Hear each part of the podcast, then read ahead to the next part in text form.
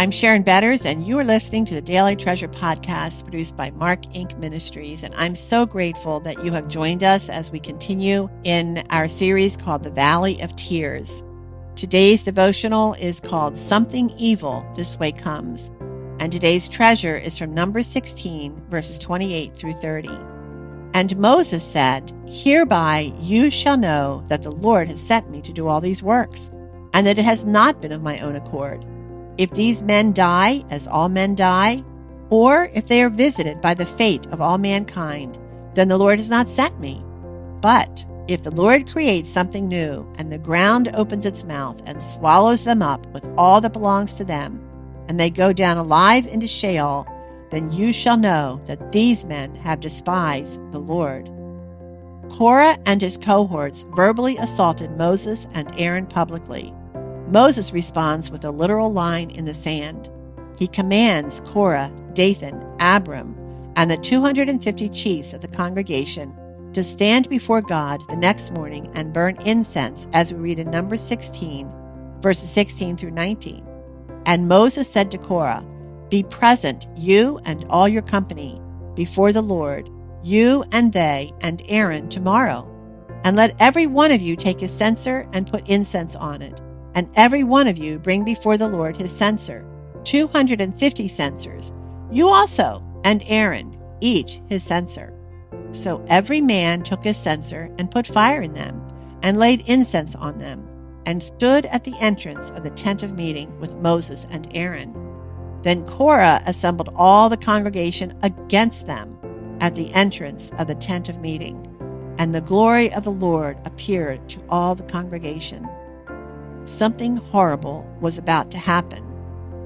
As we read in Numbers 16 21. And the Lord spoke to Moses and to Aaron, saying, Separate yourselves from among this congregation, that I may consume them in a moment.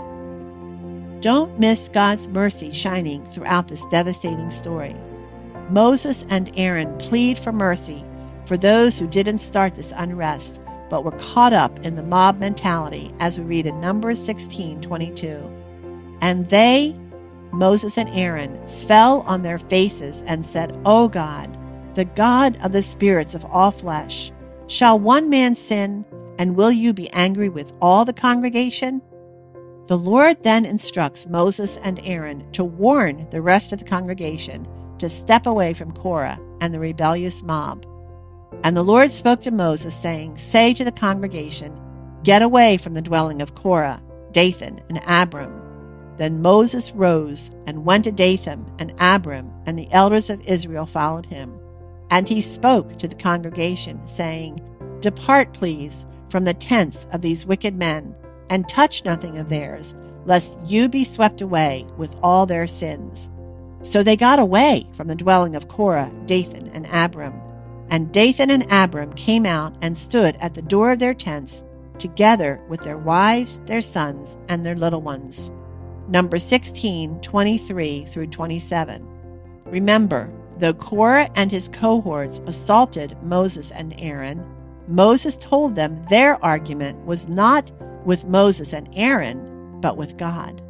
Something terrible is about to happen, and Moses makes it clear he, Moses, is not responsible for the consequences of their rebellion.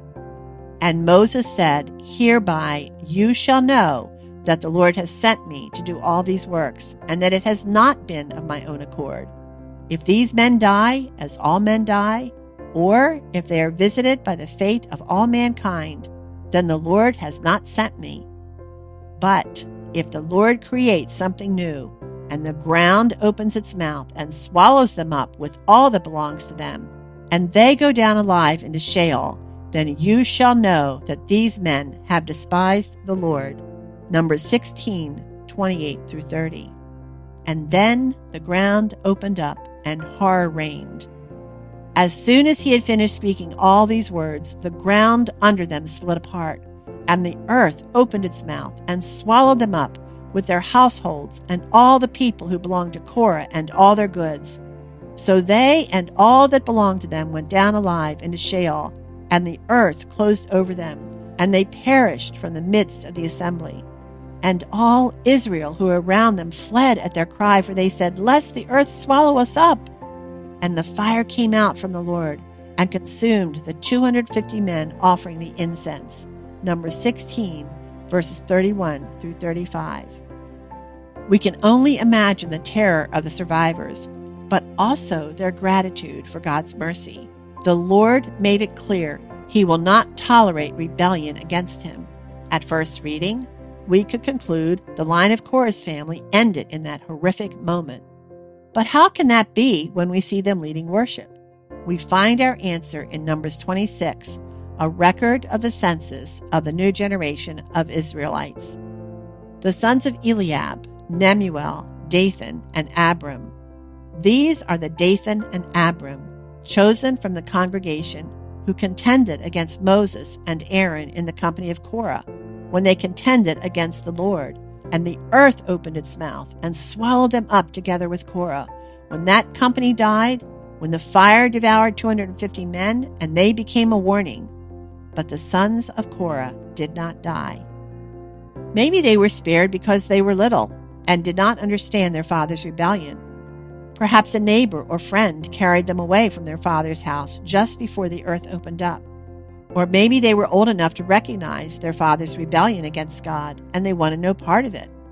Whatever the human reason, God's good plan for his people included a precious legacy of service for the line of Korah. Not only would they one day lead his people in worship, but out of Korah's sons, the prophet Samuel was born after seven generations. These are the men whom David put in charge of the service of song in the house of the Lord after the ark rested there. They ministered with song before the tabernacle of the tent of meeting until Solomon built the house of the Lord in Jerusalem. And they performed their service according to their order. These are the men who served and their sons. Of the sons of the Kohathites, Heman, the singer, the son of Joel, son of Samuel, son of Elkanah, son of Jeroham, son of Eliel, son of Toah, son of Zuph, son of Elkanah, son of Mahath, son of Amasai, son of Elkanah, son of Joel, son of Azariah, son of Zephaniah, son of Tahath, son of Assir, son of Ebiasaph, son of Korah, son of Izhar, son of Korah, son of Levi, son of Israel. Tomorrow we will unpack some of the privileges God gave the sons of Korah but for today, soak in the grace their story tells. The sins of their father did not shape their identity. Instead, God's amazing grace transformed them.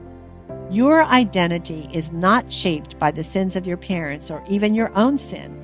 If you love Jesus and have experienced the forgiveness of sins only He can give, you are a daughter or son of the King. Like the sons of Korah, you too can experience grace upon grace. And, O oh Lord, may we recognize your love even in discipline. Thank you for your grace and mercy.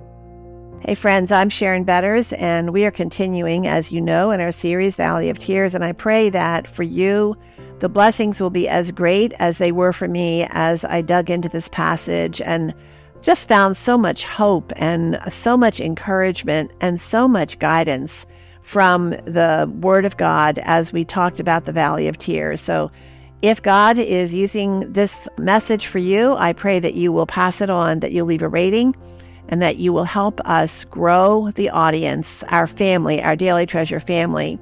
I also want to remind you about Anchored Hope Biblical Online Counseling.